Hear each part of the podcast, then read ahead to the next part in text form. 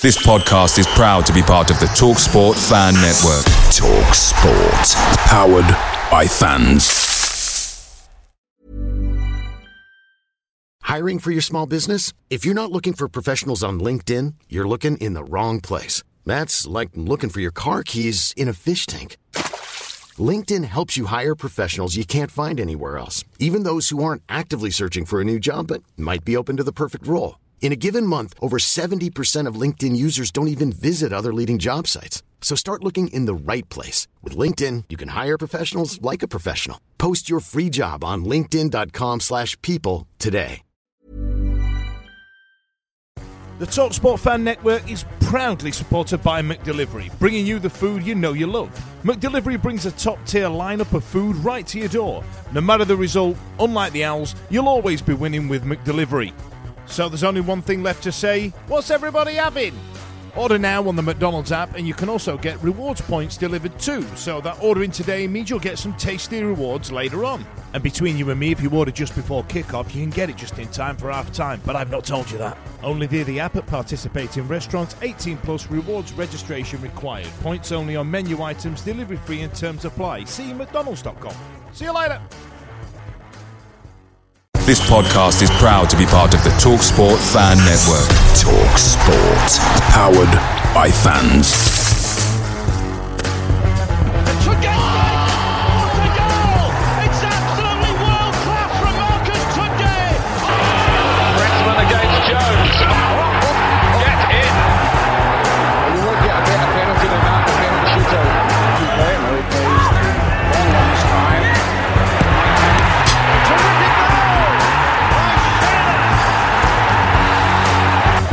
Their time for a winner. Is there Windass? Josh Windass! Wednesday week! Hello and welcome to the Wednesday week. I'm hosting today. Turkish Delight is up prior endeavours at the moment. Engaged with something else. He's doing his movie podcast. On tonight's show, we're going to talk about pre-season. We're going to try and cover Spain and Doncaster. What we think about it. Does it mean anything? No, it doesn't. We've made some signings, finally. People can actually calm down. We've actually made some signings. We're going to talk about who would we sign, what position would we sign next? What's the next priority position? We've got... More embarrassment for the club with an A up. Turns out it's fucked up with our stupid sponsor once again. We've got discontent on the hashtag. We want to talk about the meltdown on Twitter, which is just like one extreme to the other all the time at the moment. We might talk about Chansiri selling up, but that's died a death already on Twitter. So well done with your protest, lads. Why do we keep getting it wrong with youth players? What's all that about? I've not had a decent youth player for about... Well, we've got Liam Palmer and Cameron Dawson, but we've not had anyone decent since, Derek Geary? Richie Humphries. We probably stole him from somewhere. So it's like... Remember the last time we had a Sheffield lad who went beyond the Championship?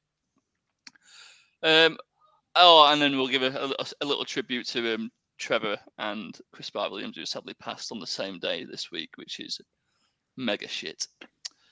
So joining me tonight, I've got the civil servant, that is John. Hi, John. Hey, guys. Nice to see you all again.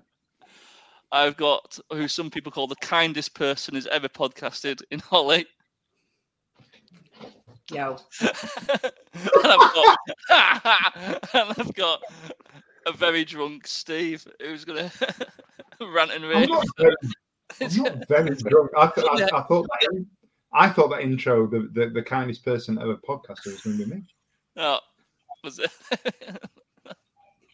You're the angriest person ever podcaster this way. Today.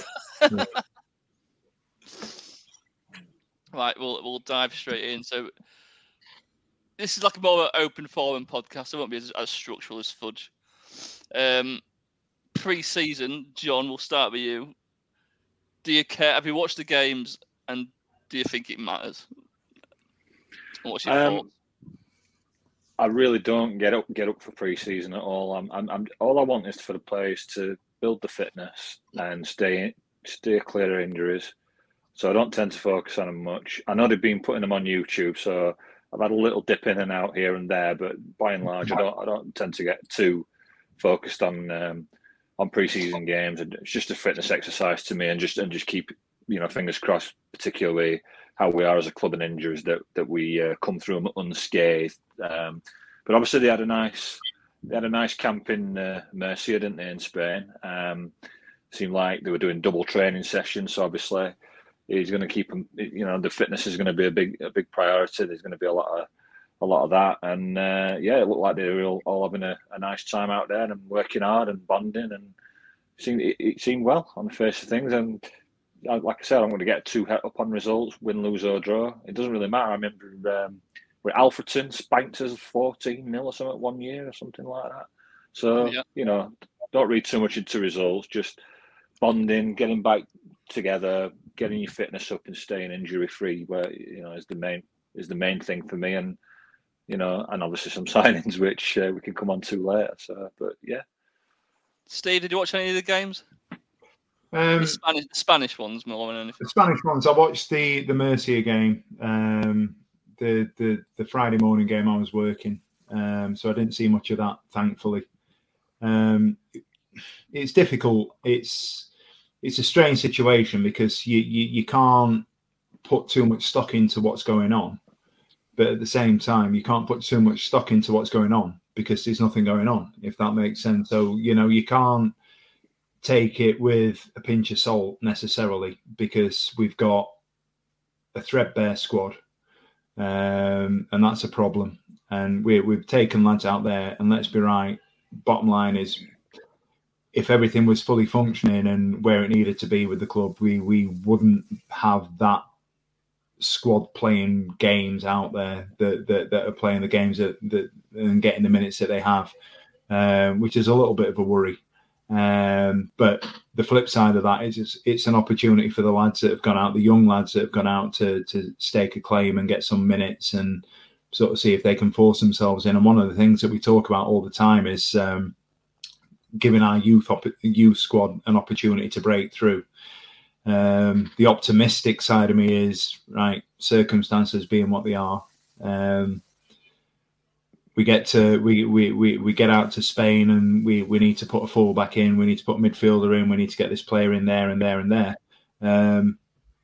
Give them a chance to go and see what's going on.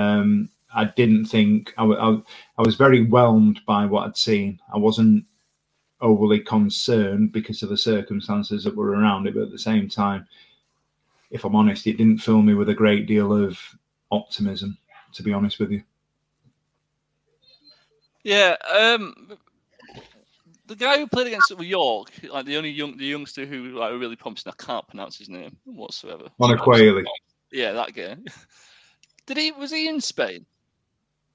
Because I don't think I saw his name in Spain. I don't know. Well, this is the thing, and, you know, things cross over a little bit because you have the whole Joey Phuthi of it all that we're probably going to discuss at some point. And the party line was he wasn't there because of administrative issues. There's and issues of documentation. Yeah, but we can get a guy that we released over there in Ben Hennigan, and he can go and play and there's no problem there. And people can go on holidays and this, that, and the other, and all sorts. And people will shoot me down and say that there's an issue, and we know what the issues are with Joey Phuthi. It's not really a secret anymore. On Aquaili, I don't know. I didn't see. I can't remember being part of things. He was good, to be fair. Like I said, I went to York, seeing bits of Chesterfield. The young lads that have been around it were okay. But at this stage, being as late as we started and being where we are, you want to be a bit further on than things are at the moment, don't you? Yeah. So before we go into signings, Holly, have you watched any pre-season matches? No, well, I don't think you can read too much into the Spanish ones because it was like 40 degrees. Who wanted to run around? Didn't he get him training on the same day as the matches as well? Yeah. like in that heat. So and then people are moaning about him being crap and not being intense enough and stuff. It's like, come on, pal. And I think also the law is that if you have a really good pre-season, everyone gets excited, you're going to win the league. Well, we won one pre-season game last season. We won one pre-season game last season.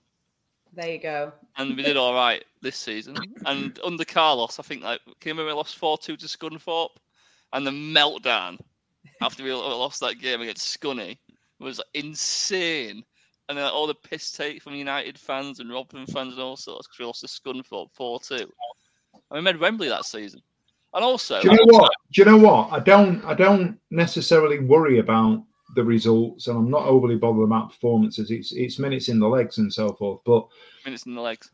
When you come out of it from the other side and you go, right, we've played this player and we've played that player. There's been a couple of occasions where I've looked at things and gone, it's not quite where I'd hope it would be. You know, you can't turn around and go, well, we've got this player coming in and we've got that player who's yet to come back, and, you know, we're going to make this sign. And I think that there seems to be a really big cloud over the club at the moment.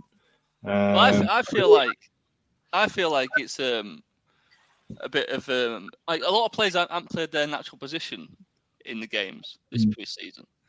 So I don't know if he's having. Yeah, I feel like he's having. He's looking to. Looking to go 4-3-3, do we reckon, so far, early doors? Looks like there's going to be a change, doesn't there? So we're definitely playing four numbers, and then you've got a system change. It's going to expose players, isn't it, until we get a healthier quarter, isn't it? So I feel like he's been in the job what 3 weeks now, I think. So I think people are going mental about signings, and we have signed players now. But I feel like he's had a really good look at his squad. He's even had a good look at the youth academy, and now he's decided what he needs and what's not working in this formation and stuff. And then that's why we're starting to see signings now. And we are a month behind because Warner's manager left, and also because of the playoff final. So we are a month behind. But my counter argument to that is, and I said it on Twitter, was we signed Hooper, Forestieri, Pudel, and Barry Bannan after the season started. On the Final Whistle podcast of what I did last week, I think a lot of players won't be available until after the first League Cup game. You know, the Premier League squads like just want to field a weak side, and then they go, right, you can go on loan somewhere now for the season. So I think people are right to panic a little bit, but because social media is the way it is these days, we've been left like extreme left or extreme right. I think people are just getting out of proportion. I used to get well involved in pre-season. I used to go to all the games, and I can't ever remember an entertaining one. Where I've left and gone, God, we're going to batter a team next season. It's like that performance against Ilkeston was mint. Like, it's, oh my God, I'm going to add him in. Yeah, there he is. Oh. Hiring for your small business? If you're not looking for professionals on LinkedIn, you're looking in the wrong place. That's like looking for your car keys in a fish tank. LinkedIn helps you hire professionals you can't find anywhere else, even those who aren't actively searching for a new job but might be open to the perfect role. In a given month, over 70% of LinkedIn users don't even visit other leading job sites. So start looking in the right place. With LinkedIn, you can hire professionals like a professional. Post your free job on linkedin.com/people today. We all know away days are mint, but there's nothing quite like playing at home. Same goes for McDonald's. Maximise your home ground advantage with McDelivery. You in? Order now with the McDonald's app. At participating restaurants, 18 plus, serving times, delivery fee and terms apply. For more information, see mcdonalds.com. See you later. Who's this guy? Oh, here he is. I've just popped in to see what we're doing with my bloody football show. What's going on here? Like, special guest from Jamaica. It's Dan Fun. I only came on to listen, and you brought me on. I've got nothing prepared, mate. What do you think? Either way. All right, fair enough. What did I think about what? It's our second special guest tonight. It's Molly. Pre-season. Oh God, it's talk about Spain, Dan. Well, Dan, you went, didn't you? Talk about Spain.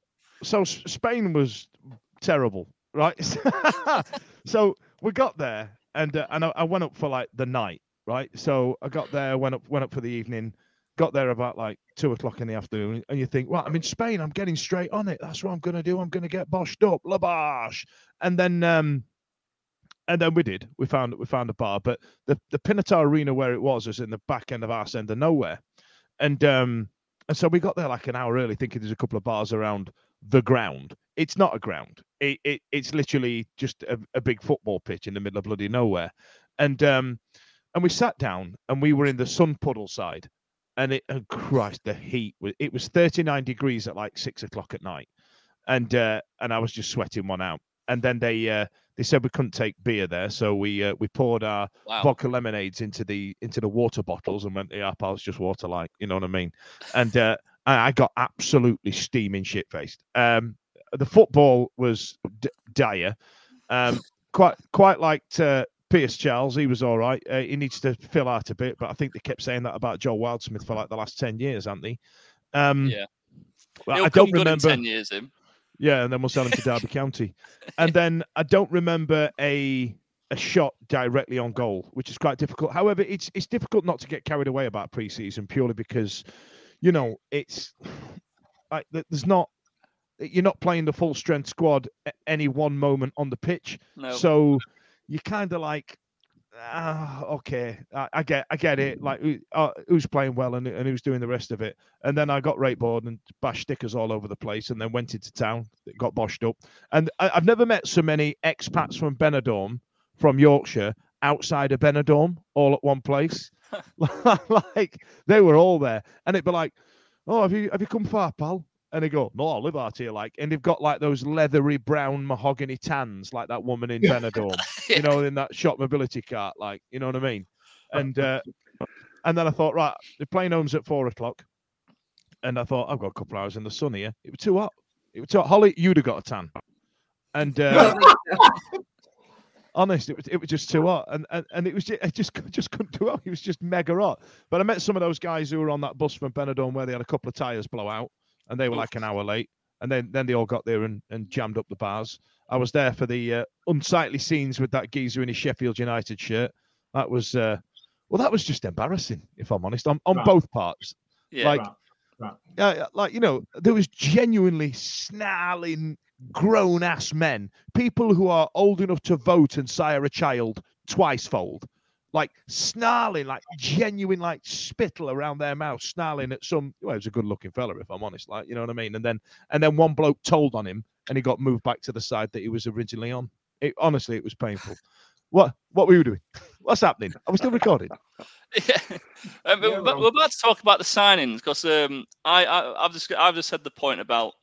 I thought Cisco had a good 2 weeks looking at his squad.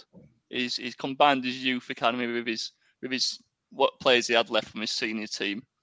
And we didn't lose anyone important, did we? Like, who did we lose that was important? Aidan Flint? Like, everyone else who went. Like... I'd argue that, in the cold light of day, Ellie Bashir, we call him. No, I'd argue that Stockdale... Knowing now what we knew, if we could have retained Stockdale for another year, I don't think that would have been a bad deal, if I'm honest with you. One or two things is going to happen. I've seen it in the media.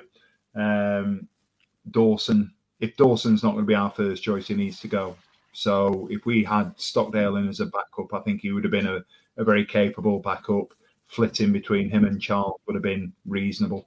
Yeah. As it stands at the minute, and the noises coming out from Chisco seem to be that, you know, you're reading between the lines, if we're struggling a little bit, it might be that Charles is going in as our backup. And 17, he's turned 18 this week, hasn't he? If he's an 18-year-old goalkeeper going and sitting on our bench, but if something happens to one, but you have that double jeopardy rule, didn't you, with the goalkeepers? If you lose a keeper, you can sign one, can't you? Which is great, but we lose a goalkeeper on Thursday. We've got a game Saturday. What are we doing? We're scratching about. I've got a mate who plays for Redford. He's great, and no disrespect, I don't want him on bench on Saturday. Yeah, I mean, there's rumours they're going in for that Backman. I've seen that from a reliable source. Watford goalkeeper. But if you look at the Watford press, he's another one. They're talking about, he's a good player, we want to keep him for a year. And they've gone into negotiations, and the only thing is, all this business is coming about because of friggin' at Chansiri. So Chansiri likes him, and then all of a sudden we're being linked with a guy who's played 45 games last year. It's quite accurate, though, isn't it? It's like, does anyone know if he went in for Peacock Farrell or not? Was that a... I think that might have just been a lazy link. Anyway, let's talk about the signs we have made. So Cisco's decided we need a new right-back. We've pretty much signed a second right-back, which is coming soon. But we'll start with Delgado, Stevie. He's a Chilean international. He played... Did you say he played in Europe last season? Yeah, I'd seen that he'd played... It was a year before last. He played against whoever it was that had been in the same team that Tottenham ended up playing. He played in the Europa Conference against Tottenham a couple of times. So he's played European football. Obviously, he's played for Chile. So he's got some sort of stock about him. But, you know... The thing is, it's not one that's, he's not a Darren Moore target, is he? So you can loop back to the... It wasn't on that list either, what Chansiri. No, and that's what I'm saying. You can loop back to the whole Chansiri transfer target. These are the players that we've targeted, and it's not the manager. It's my budget. It's my targets. It's my list. The lists that we're looking at, the players that we're looking at, these aren't Chansiri lists. This is Chisco coming in and going, these are the players that I want, I need. It's almost like if Chansiri didn't say a word this summer, it would have been a lot easier, wouldn't it? Like, all this meltdown. There's some things they shouldn't have said, isn't there? Yeah, definitely. And all this uproar on the social media just wouldn't have been happening. Holly, what do you think about having a Chilean right back? I bet you're on that moon, aren't you? That's just what you wanted. I have absolutely no idea about him whatsoever, which means that he can't disappoint me, at least. Can only be good. But everybody moans, don't they, that, oh, we need to get signings. Then we sign somebody. Then they're like, well, is it? Every season. We sign somebody from overseas and like, oh, so we're signing overseas players then, though we don't know. And then you sign an English person and go, oh, a has-been then. An English person that's done nothing for the last 3 years. You can't win whatever you do. Yeah, why are they getting rid of him? If he's good, why are they getting rid of him?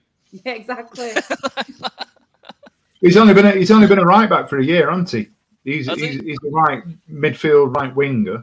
Right. And I get pelters because of the Liam Palmer stuff. And you like Liam Palmer? No way. Have you not heard? But you put that to one side. We've got the lad that's coming in, and if he's coming in as a right back, and then you've got this lad that we've signed yesterday, Delgado, who's coming in. That's two right-sided midfielders. I've got it, or right-sided players. I've got it in my head that Delgado's coming in with a view to playing in front of whoever it is that's going to be playing right back. Is this wishful thinking, Stevie? Is this you to try? You know what I mean? Who sat there going, he's going to play 4-4-2. Right. Palmer's going to be either alongside Bannan or he's going to be playing right wing. He's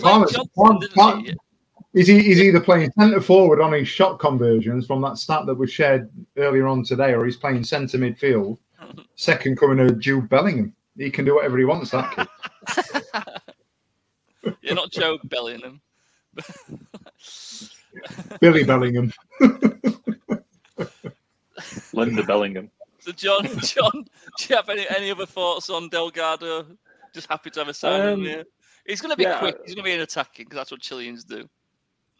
Yeah, he's been recently capped for Chile as well. So he's, if he's played at a top level, so you've got to say on that side of things, it looks like a positive signing.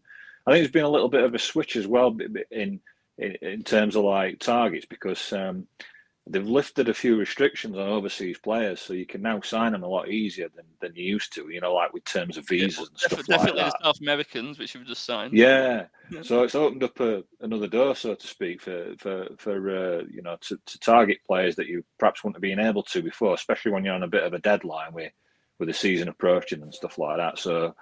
You can't fault where that he's played at a top level. He's got capped for Chile. Chile is a decent South American side.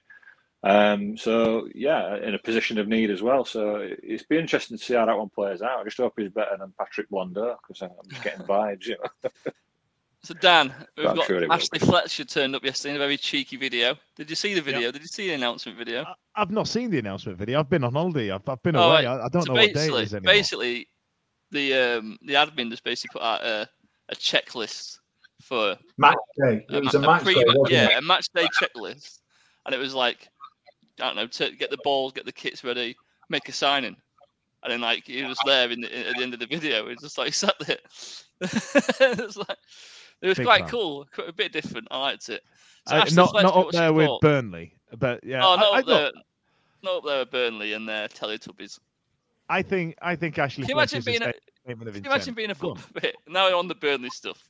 Can you imagine being a footballer going, right, we've just signed you for £5 million. Could you just pretend you're on Teletubbies for 2 minutes? I feel like they've got their videos ready in their head, and whoever they sign, they just go, what is it this week, John? Oh, I think it's Teletubby one. Sick. You know what I mean? Get him in. I think. What we on? What's it? Fletcher, right? Fletcher's a statement of intent of what type of football we're going to play and what we're missing. You know, that game that, you know, what we've seen in pre-season, we are a bit toothless up front. We've got two hard-working strikers in Smith and Gregory, but I think Fletcher's going to add an element of pace. Or is he going to play behind him? And we might have plans for Windass to move out to one of the wings where I believe he prefers to play. And he's going to play that, what do you kids call it? Is it number 10 role that you call it nowadays? Cam, attacking midfielder, centre. You know, that type of role. Is Fletcher going to play that? You know, I don't know. Because I'm the same as Holly. You're damned if you do and you're damned if you don't. And if they turn up in the great, cool beans. If they turn up in the shite, well, we can all sit there and go, I told you so. Well, it's a low risk. It's a low risk signing. He's on loan, so if he impresses, we can take him on a free in the next season. He said in his interview, but he's trying to earn a contract. And he's only operated pretty much in the Championship. He's a certified Championship striker. And we signed one, and then people just go mental. What were you about to say, Holly? I was going to say, people have been moaning about it, but then all last season, everyone kept moaning that a squad were too slow. And if we even counter-attack anybody at any point? No. Which we're going to have to do a lot this season. Fletcher's going to bomb down the field and have to wait 25 minutes for everyone to catch up. I hope he can have a ball. I hope his hold-up skills are very good. My only knowledge of Fletcher is when he played for Barnsley and he scored at Wembley, and I watched it with my grandma, and every time they played the replay of the goal, she kept going, oh, they've bloody scored again. She thought they scored about 10 times because they just kept playing the replay. Oh, they've scored again. Holy look, they've scored. I'm like, grandma, it's the same goal. It's weird, Holly. Your grandma has got the same accent as my nan, like when I do impressions of her. Like, listen, look, I'm gonna interject with a personal tale. I'm just gonna break away for football 5 minutes, but I've realised that after you know a couple of days in Spain with Northerners and then a weekend away with Northerners, God, we do our own heading, right? And like, and I know I've been in the South a number of years, and you're all gonna judge me, but just bear with me, right? We love a protracted conversation across a room. We're great good at that. We love going, hey, are you having a beer? Yeah, I'll have a beer. Ah, what am I having? Madry. I'm not having a bloody Madry. It's all sweet. What's the matter? You know, we love that. We love that. And then, I hope I get a couple of laughs of recognition here. Do your family, especially the older members of your family, do you ever get any commentary on what you're doing? Yeah. You know what I mean? Like, so you know, you'll get up. Where you going? I'm going to get a beer. Dan's getting a beer. You getting a beer, Dan? Yeah, I'm getting a beer. What beer are you getting? Just getting one out of the fridge. Where are you going? I'm going for a wee. What did you want to come do? Shake drips off for me. Like, oh, where are you going? What are you doing? What's happening? And you're like, oh, God, it's exhausting, isn't it? So I'm all northerned out, which is why I weren't going to do this show today. I agree with that, because I now like preempt it and go, right, I'm going to the toilet. And people go, I don't need to know that. It's like, yeah. I've just got so used to being asked, where am I going? When I stand up, I just tell people. You've got to announce it. I'm going for a shit. All right, see you in a bit. Sorry, what are we talking about? Where were we? Right, before we get on to the more controversial topics and more embarrassing Sheffield Wednesday topics. Has anyone seen any rumours, any transfer rumours? What are going around?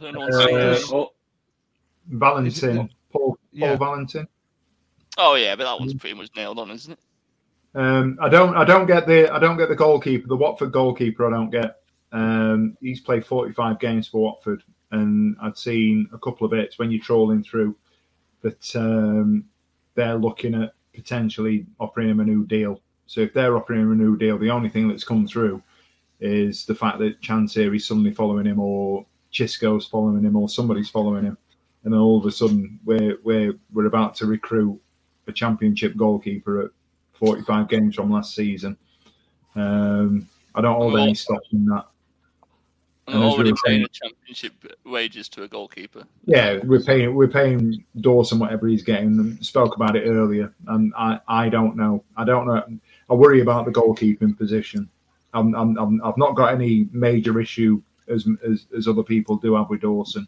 He is what he is, and if people think that Dawson's the major issue in our squad at the moment, when we've scored 3 goals pre-season, we've got an average striking rate of. Or at striking age of 34, 35 years old. We've got no legs, and the guy that we've signed has scored 3 goals in 7 years, and we're talking about our goalkeeper being a problem. Who's kept clean sheets, been player of the year, has gone up. Dawson is not the problem. I'm sorry, I'll say it now. Steve, we needed a striker. We've signed one. We're now looking at a goalkeeper that, yes, has got promoted twice, right? But he's still not there at Championship level. We're all well and good talking about the promotions from the League One. He's also been in goal when we got relegated from the Championship. And let's not forget, he was at fault for 3 of the goals out of the 4 in the first leg. Like, you know, we're a sentimental bunch as fans, because we're like, oh, he's come through our academy and he's great and he's wonderful. He ain't good enough, and he is a massive problem because it's your last line of defence. Mate, I'm not disagreeing with you, but I'm saying if we're looking at a list of the shit show that is Sheffield Wednesday at the moment, I'd rather be finding somebody at 20 years old, 21, 22, who's going to go, right, I'm going to be something different from Gregory and Smith, who's going to go and excite a fan base, who's going to go and score 10, 15 goals at Championship level, because the utopia for us at the moment is... Well, for me, let's get a striker in from Arsenal, Chelsea, Man United, Liverpool, who's 18, 19, 20, who's going to go and do a bit. You know, them across the road did McAtee, and I know he's a midfielder. We've got players that have come in who come and go and excite players excite things at that sort of standard.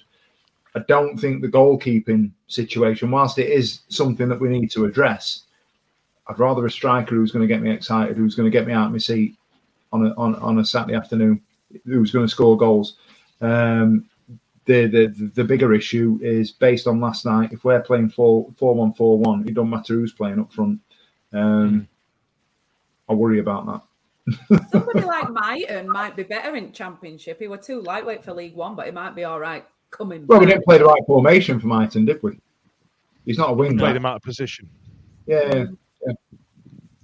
If somebody comes to me tomorrow and goes, right, you've got somebody who's going to come and replace Cameron Dawson, or generic goalkeeper who's been promoted out of League Two, promoted out of League One, record goals, record clean sheet keeping goalkeeper, I'm looking at it objectively and going, he's all right. Then I'm looking at 34, 35-year-old strikers who are getting this many goals, and people will lord over Smith. But how many penalties did Smith score last year? And, we're talking... Scored a very important one. Do you know what I mean? Give me... give me a 22, 23-year-old lad or a teenager or somebody who's going to go, right, I'm going to explode onto the scene and I'm going to use Sheffield Wednesday as my platform next year and I'm going to score 20 goals. And even if people are making noises about him by January and going, okay, now this guy's done bits for Wednesday. Let's get him in and let's sell him on for a decent fee in January. I'm all right with that because that means that we're going to be consolidating in Championship. So we want Josh Maggi. We want that link to be true. That's what we're saying out here, Steve. That's what you're saying. We want. I don't know enough about him. Yeah, I'll take him. He excites me, but I don't know enough about the guy, to be fair. I think with a goalkeeper one, it's kind of like, I don't feel like they'd be looking for a youngster from like a Premier League side, because I think they believe in Pierce Charles, don't they? But I think they're looking for someone who's genuinely going to be number one, and I think that's probably why it's taking a bit longer than we'd like. I mean, they'd be linked with Axel Werner, weren't they, a couple of weeks back?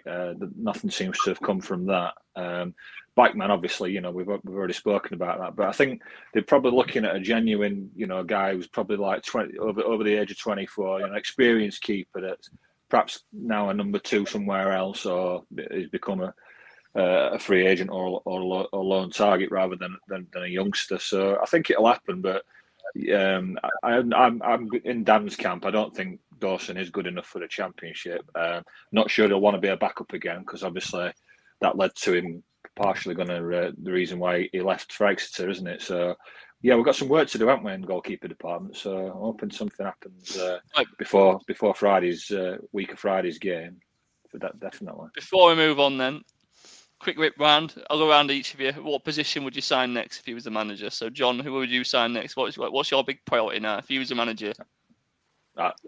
Goalkeeper. Just to finish off what I was saying before. Yeah, Steve? I would look for the goalkeeper. Young goal scorer, striker. Dan with legs. I want one of them. You know, yeah, it's a goalkeeper. It's definitely a goalkeeper. I was trying not to play the obvious answer. I wanted like an attacking midfielder. Yeah, it's just going to sound like me with sour grapes to Cam Dawson again, but I feel like we just need to. Right, listen, if Cam Dawson comes on, if we get somebody in and he's not as good as Dawson, and Dawson makes him look an arsehole, great. You know what I mean? It's mutually beneficial, right? I'm absolutely fine with that. Nothing personal. No, and I feel like if we've got an opportunity to strengthen that position, that's what we need to do, because Pierce Charles just. He's up front and close up to him, he's got that same body frame as like Alex Hunt, and I know this is going to sound like that old English bullshit that players need to be a certain size. I'd much prefer a goalkeeper who's not 5'7", if I'm honest. This is it. Whenever I've seen him, even on TV, I'm like, he's not 6 foot, is he? He's not 6 foot tall even. His hair is. So, yeah. Doesn't need to be. He's agile. Well, I know we've had smaller keepers. I've never seen him make a save. Has anyone seen him make a save? Yeah. a save?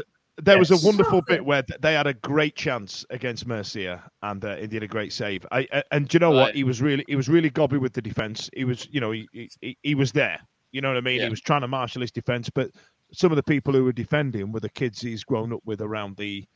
Around the thing. If he started trying to boss around somebody like Aidan Flint, I appreciate it's not the only one, but like if he Ed Flint to turn around and go, "Who the fuck are you talking to?" Yeah. Like, you know what I mean? Sorry, go on.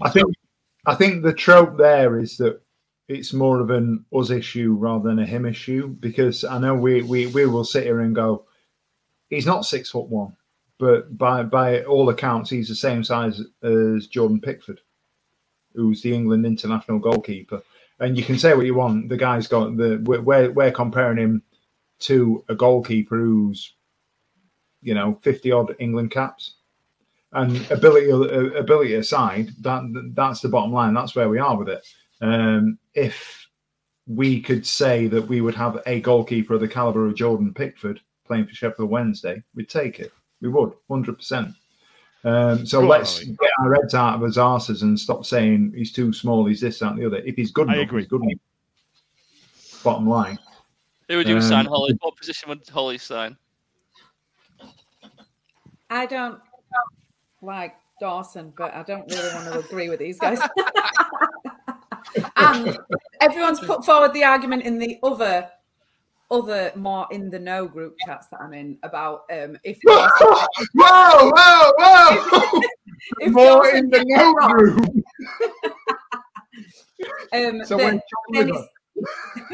if Dawson gets dropped, then his form dips when he comes back in, so whether it's worth getting someone in, if he has to then come back in, then he's shit for a bit. So I don't know.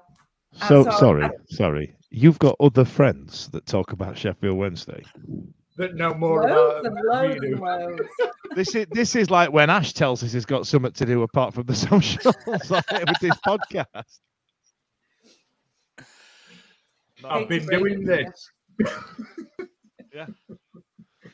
Sorry. Do you know what? For that, getting a bit.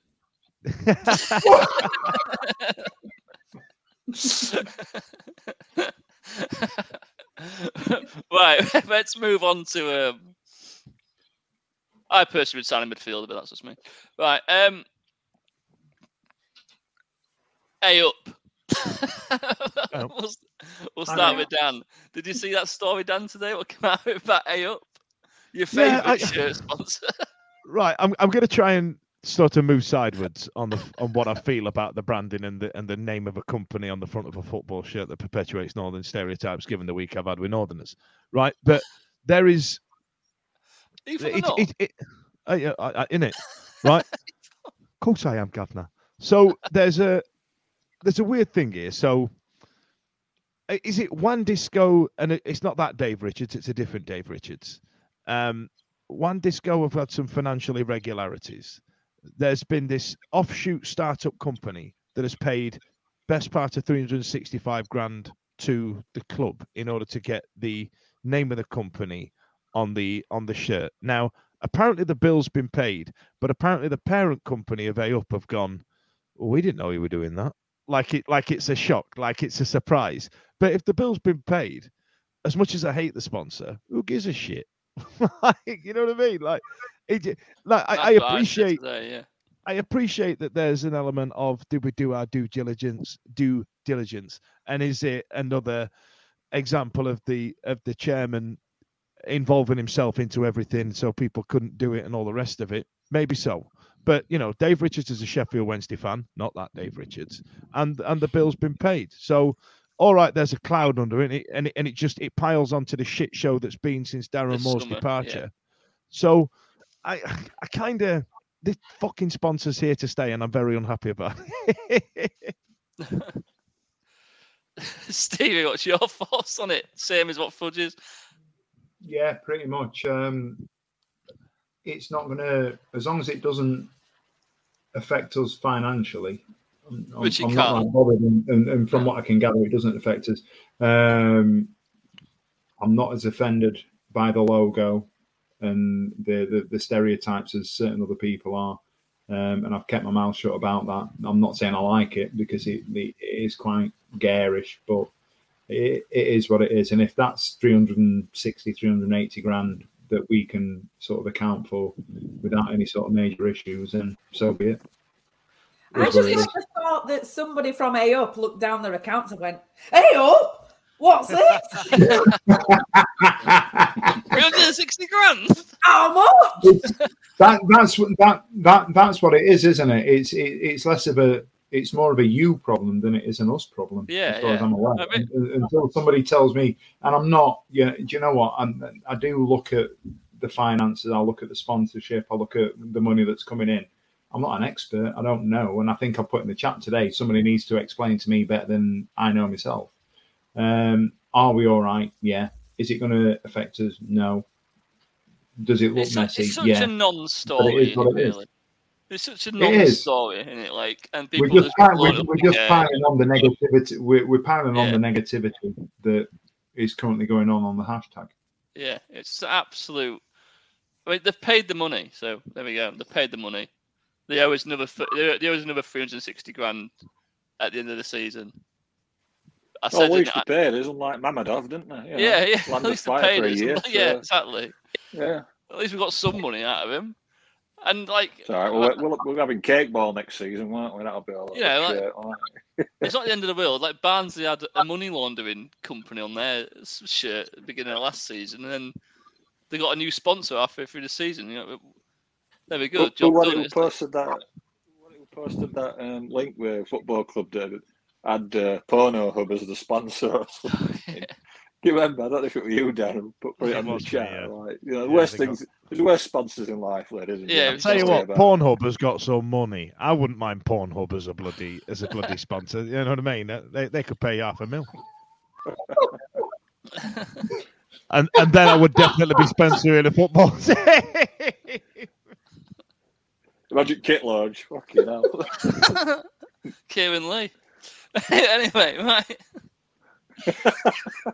Hey, got it, mate. Why? Right, who's Kieran? Kieran Lee, our ex-player? Yeah, that one. Definitely yeah, that one. Yeah.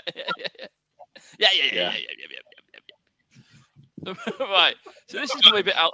This next topic is probably a bit outdated now, since the Chansiri outmobs lasted 4 days. But if he were to sell the club, do you think we'd be in any different situation come 2 or 3 years down the line, Stevie? So I don't get it. I don't understand, and somebody probably better educated than me with this could probably explain, but bear with me and go with this. People keep moaning, get Chansiri out, get him out of our club, put the club up for sale, etc. Work on a scenario. If we sold the club tomorrow and we managed to get some kind of Saudi benefactor in, or a Russian oligarch, or whoever, they would still be operating under profit and sustainability restrictions, right? Correct. So if we were to sell the club and clear all the debt, whatever it is, we still have to be able to say we've got to operate where the sponsor, we can only have this much money for sponsorship. Mm-hmm. We've got to earn this much money through the turnstiles. We've got to declare this much money X, Y, Z. So these people that are moaning about getting Chansiri out, Hillsborough still costs more than a lot of stadiums to run because it's just so old. Yeah. So if we had a multi-billionaire oligarch, Saudi benefactor, whoever it may be that comes in, they could buy Chansiri out for £2 billion, for example. They still can't put the money in beyond what Chansiri can put in. No, that's you're dead right, right? So the price of the club will be determined elsewhere. The sponsorship will be determined elsewhere. How much Hillsborough's worth will be determined by somebody else elsewhere. That's what happened. I think when you're right, because it's not like Chansiri's not got a few quid, right? He knows he's got money. £720 million that guy's got. Right, he's got money, right, but he just can't spend it. And I think that was his first shock when he first came into the club. The issue for me with Chansiri is his complete departure from where the club is in the UK on how much people have got, his pricing strategies, his and this is the biggest one for me, his constant desire to involve himself in every single decision the club makes. That is not delegating. That's not trusting the people around you. That's just being a pain in everybody's ass and stopping people grow, develop, learn from their mistakes. However, on the other side of it, it's your money they're fucking about with, right? So yeah. I do get it. Like, people are talking about this digitized system on the turnstiles. That's not us moving into the 20th century. That's a labor-saving device because you don't need a man stood there. You know what I mean? That's what that is. And it does make you wonder. If the Labour bill is that big, why didn't they do that years ago? You know, stuff like that, because he's not involved himself in that scenario. I'm sure he said something about that years ago. So I think in one of the first fans forums he did, someone said that to him, like, why when are we going to get like automated turnstile like Rotherham United? I think was the example given. Even Rotherham's got him, and I think he said something along the lines of, "I'd have to sack someone then." And everyone went, "Oh, he's a family man. He loves his staff." Do you know what I mean? He's big like, fat done it anyway. Yeah, and he's done it anyway 7 years later. But that might be a Liam Dooley decision. We don't know, do we? So look, what it is for me, I just wish he'd learn a little bit more when to take a step back and when to take a step forward. I said it online. And a new chairman doesn't automatically, you know, guarantee success. Look at Blackpool that was mentioned before. Look at the chairman that Forest had when they had that Greek fella in charge that had a picture of himself and Billy Davis and in the company. Oh yeah, oh my right? God. You know what I mean? Like, you know, there are worse chairmen out there. They're all narcissists. Yeah, yeah. They're all mega rich. Sheffield United managed to find a skint sheik. You know what I mean? So, like, I one swallow don't make a summer, and the grass ain't always greener, and all that shit that you come back. I just want him. I need somebody to stand up to him and go, you see you're fucking this up by being you. Yeah, stop it, you fucking child. Yeah. That's what I need. That's what I need. I mean, I don't know if you saw my argument. Do you know when we do the bits where we talk offline and we say, right, you know, we're going to do a little bit of a snapshot and we're going to do a little bit of a promo where we're going to have a talking head where we're just going to promote the podcast. What you've just said there, Dan, that 20-second grab there is exactly what people need to hear, because we're all on board. We're all the same. Chansiri gets a lot of negativity because of the things that he's doing, the way that he's acting. But what you just articulated it in a way that I think when people take emotions and put them to one side, that's what everybody thinks and feels. And I think that's really important. That's what any sensible person would think. I believe. Yeah. Sorry. I agree. And to be honest, it seemed like he was doing a bit of a backseat when Moore was in charge, didn't it? I don't know, you know, whether it was more to do with his commitments in Thailand or what, but it did seem like he was taking more of a backseat when Moore was in charge, and the recruitment seemed a lot more structured towards certain players of certain leagues, etc. But obviously, the argument there is that less Chansiri and more, and people will laud the fact that Darren Moore was able to manage up. And hopefully, fingers crossed, Chisco will find his feet and be able to do the same thing. But I think Darren Moore is probably the person of everybody that's been involved with the club who has managed to manage Chansiri better than anybody else, because he's gone, right, you go, tuck yourself away over there. I'm going to get Jamie Smith. I'm going to get Paul Williams when he first came in. I'm going to get Simon, whatever his name is, Adriano Barso, and so forth. This is my group. This is what we're going to do. You're welcome to come in when it's time to come in, but we will tell you what's going on. I think Chisco's come in and is very much, these are the ideas that I've got and these are the things that I want to do, but he's operating on a whole different level at the minute. And I think time will tell, but I think Chisco deserves a lot of credit and respect for the fact that he's come in and gone, this is an absolute shit show.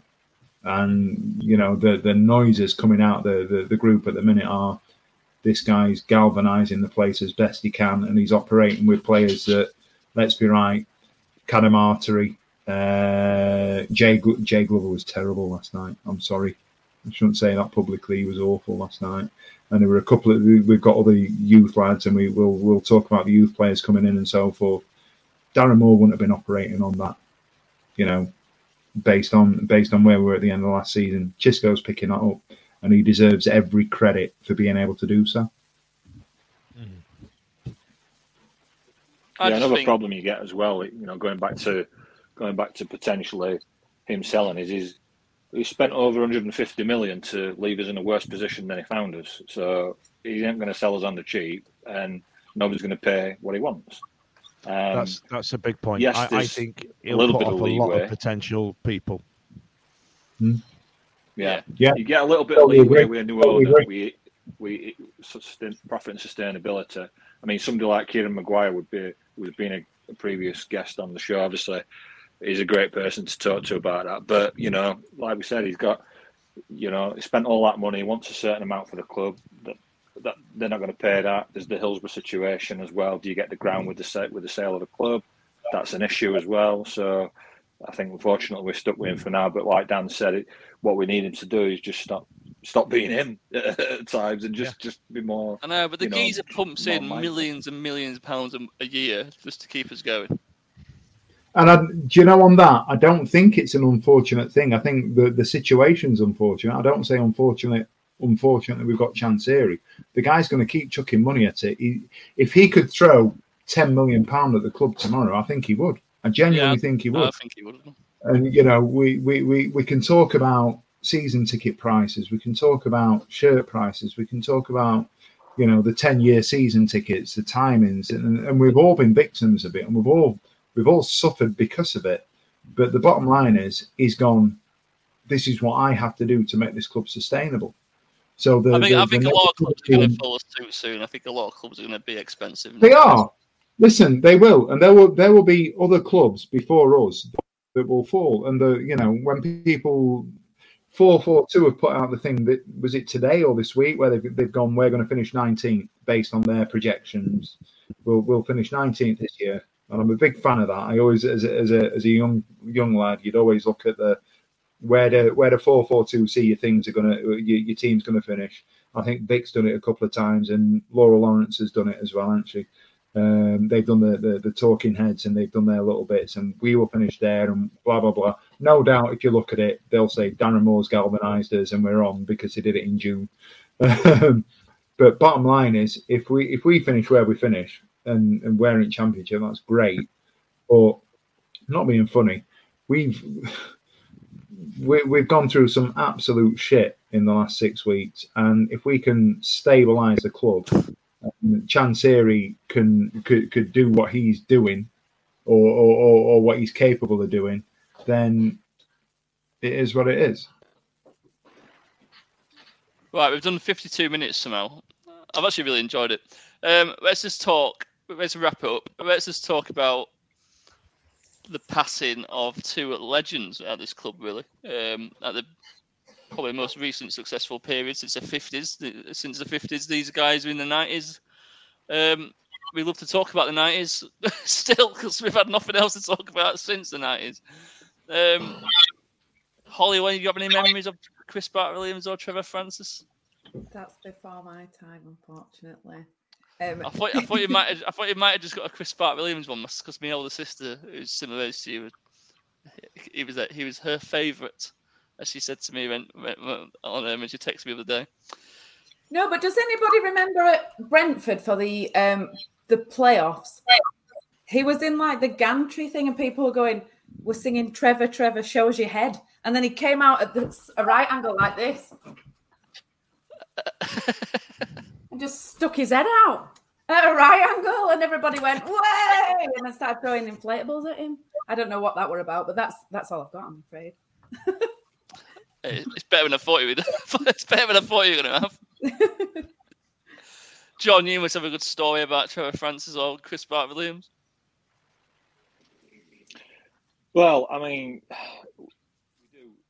members of this panel will harp on about those times because we're of that age, and it was really a golden era to be a Wednesday fan. And unfortunately, you see, for the younger generation, they have to look it up on YouTube. But we were there, we lived it, and it was magical. It was brilliant. I mean, Big Ron built the side, but Trevor carried it on after Ron went and left to go to Villa, which we were all shocked about and angry about. But Trevor took over, being the senior player and looking to go into management, and we had some wonderful times and some unbelievable players, from international players like John Arks from America, and Swedish with Nielsen, who was arguably our best ever right back, and we were just awesome to watch. We'd go to Spurs, and when we'd go to Everton, and when we'd go to we were just fucking brilliant. Honestly, it was just a joy to watch, and Bartman was just the coolest dude of the lot. He was just this young kid, fearless, great touch, great dribbling ability. Like I say, I always remember him just not being able to play. I don't know if he was injured or suspended, but he was just sat on the bench. He wasn't even in gear, got like a leather jacket on, he got his headphones on, and he was just like, this guy's just the coolest cat in the building. He was just awesome. And Trev, obviously, when he came to us, he was back end of his career. I think he was 37, and we were still bringing him on. And we were turning games around, and we were winning them. It was just there were just two players from a golden era for the club, two huge losses for the club, and leave a lot of memories that will last for a lifetime for those that were there. And if you weren't there, there's still the videos on YouTube. There's some great behind the scenes documentaries you can watch as well. It was just a special time, and I'm really sad that they've gone, and thoughts with the friends and family, obviously. Yeah, I mean, Chris Bart-Williams, we pinched him from Leighton Orient, so we were the big dog then, pinching young players from smaller teams. We probably moaned about it. Yeah, probably moaned about it. Who's he? People probably saying, why aren't we signing Zico? Stevie, Chris Bart-Williams, you've got something to say about him, haven't you? It's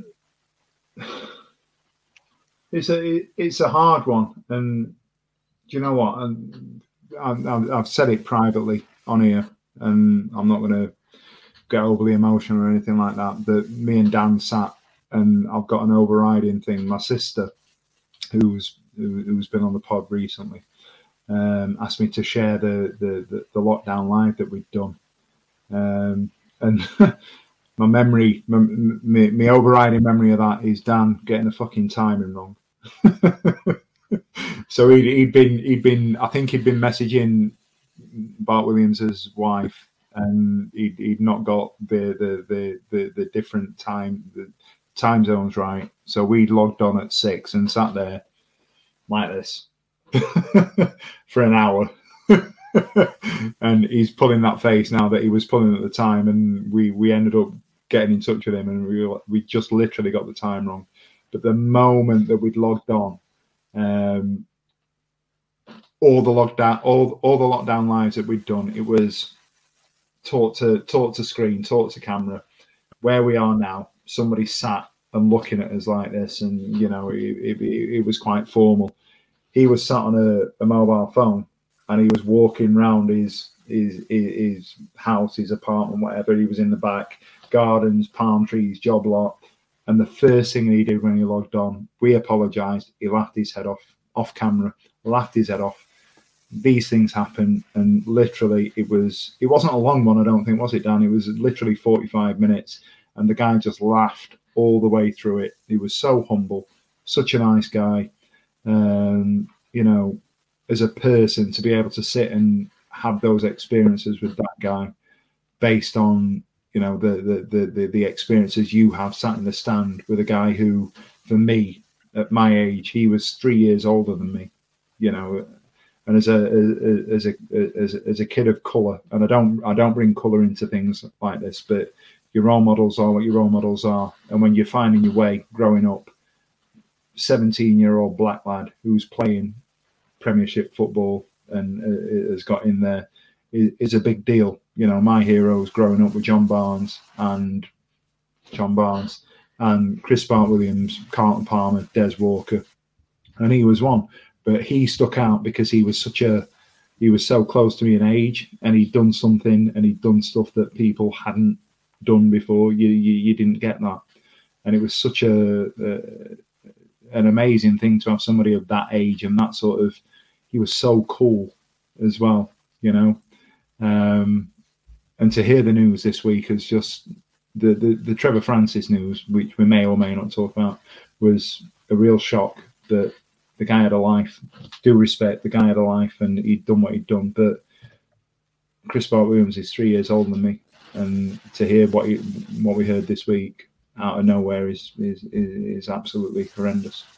Yeah, Carlton Cole was on TalkSport, and you just seen like when he was at Charlton as a young player, Bart-Williams was like by far the most popular person in the dressing room. I've not heard anything different. Yeah, every ex-pro is the same. Yeah, Ian Taylor's tweet. I've retweeted something from Ian Taylor today. Carlton Palmer's message. Obviously, we talked to Carlton the other day. Kevin Campbell's done his bits and so forth. Everybody is saying the same thing. And the fact that Nottingham Forest, Forest were a middling club. All right, they're a big club. They are. They were a middling club when he signed for them, and they're calling him a legend. He will be a Sheffield Wednesday legend. He is a Sheffield Wednesday legend. So Dan, you get Trevor Francis, mate. I'm not following either of that. I think everything's been said that needed to be said. Stevie, I'm glad you brought in what a role model he was as a person of colour, and being around the 80s and 90s, I appreciate you came across some things like that, and to have a role model such as that so close to home, it's amazing. And when Sheffield Wednesday signed a player who'd broken a record in being the first £1 million player as well, that was something special as well. I'm not going to add on to what's already been said, but the whole thing's just really fucking sad. Mm. Yeah. And do you know what? Sorry. No, can I just say, Blaine, the one thing I would say, I think I was at the Eco Power last night, and there wasn't a big crowd. And take away everything else, performance, everything else, result, situation, so forth. We knew what was coming because it had been announced that there was going to be a minute's applause. And the one thing I would say is that the announcer wasn't. It was very difficult to hear in the stands, but he made his point, and the point he was going to make was, we're going to do a minute's applause. And the fact that the teams got around the centre circle before he even said that we're going to do a minute's applause, they started applauding, and it was a big thing. And the referee didn't know what to do last night, and we must have clapped our hands for 2 minutes yesterday instead of one. I'd just like to say, or like to think that when it comes to the first game at Southampton at Hillsborough, that we have an opportunity to pay our due respects. And it's not just a one-off thing, at the Keep Melt, the Eco Power or whatever, in the pre-season friendly. And we get to pay these two guys an absolute bit of respect because of everything that they meant to the club and everything that they did. And it'd be really disappointing if we didn't get an opportunity to do that. Yeah, the two games against Forest as well. If we could make a big deal about these two wonderful legends of both clubs, it'd be something special, wouldn't it? So hopefully they'll be looking at that down the line. Any other business before we go? I think that's it, isn't it? It's a somber moment.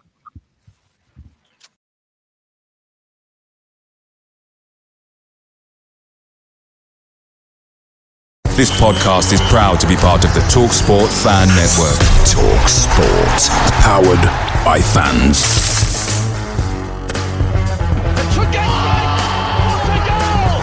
It's absolutely world-class from Marcus Trudeau! Wrexham against Jones. Get in! You will get a better penalty than that, a penalty shootout. Very time.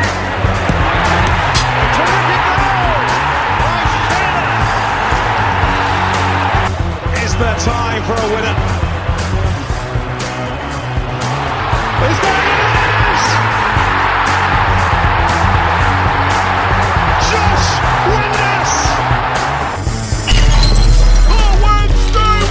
Windus!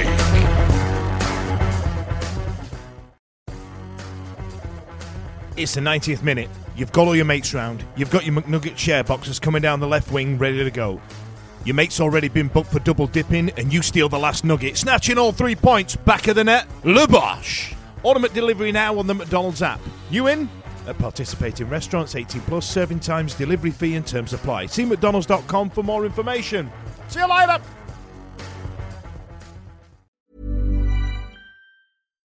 Here's a cool fact. A crocodile can't stick out its tongue. Another cool fact? You can get short-term health insurance for a month or just under a year in some states. United Healthcare short-term insurance plans are designed for people who are between jobs, coming off their parents' plan, or turning a side hustle into a full-time gig. Underwritten by Golden Rule Insurance Company, they offer flexible, budget-friendly coverage with access to a nationwide network of doctors and hospitals.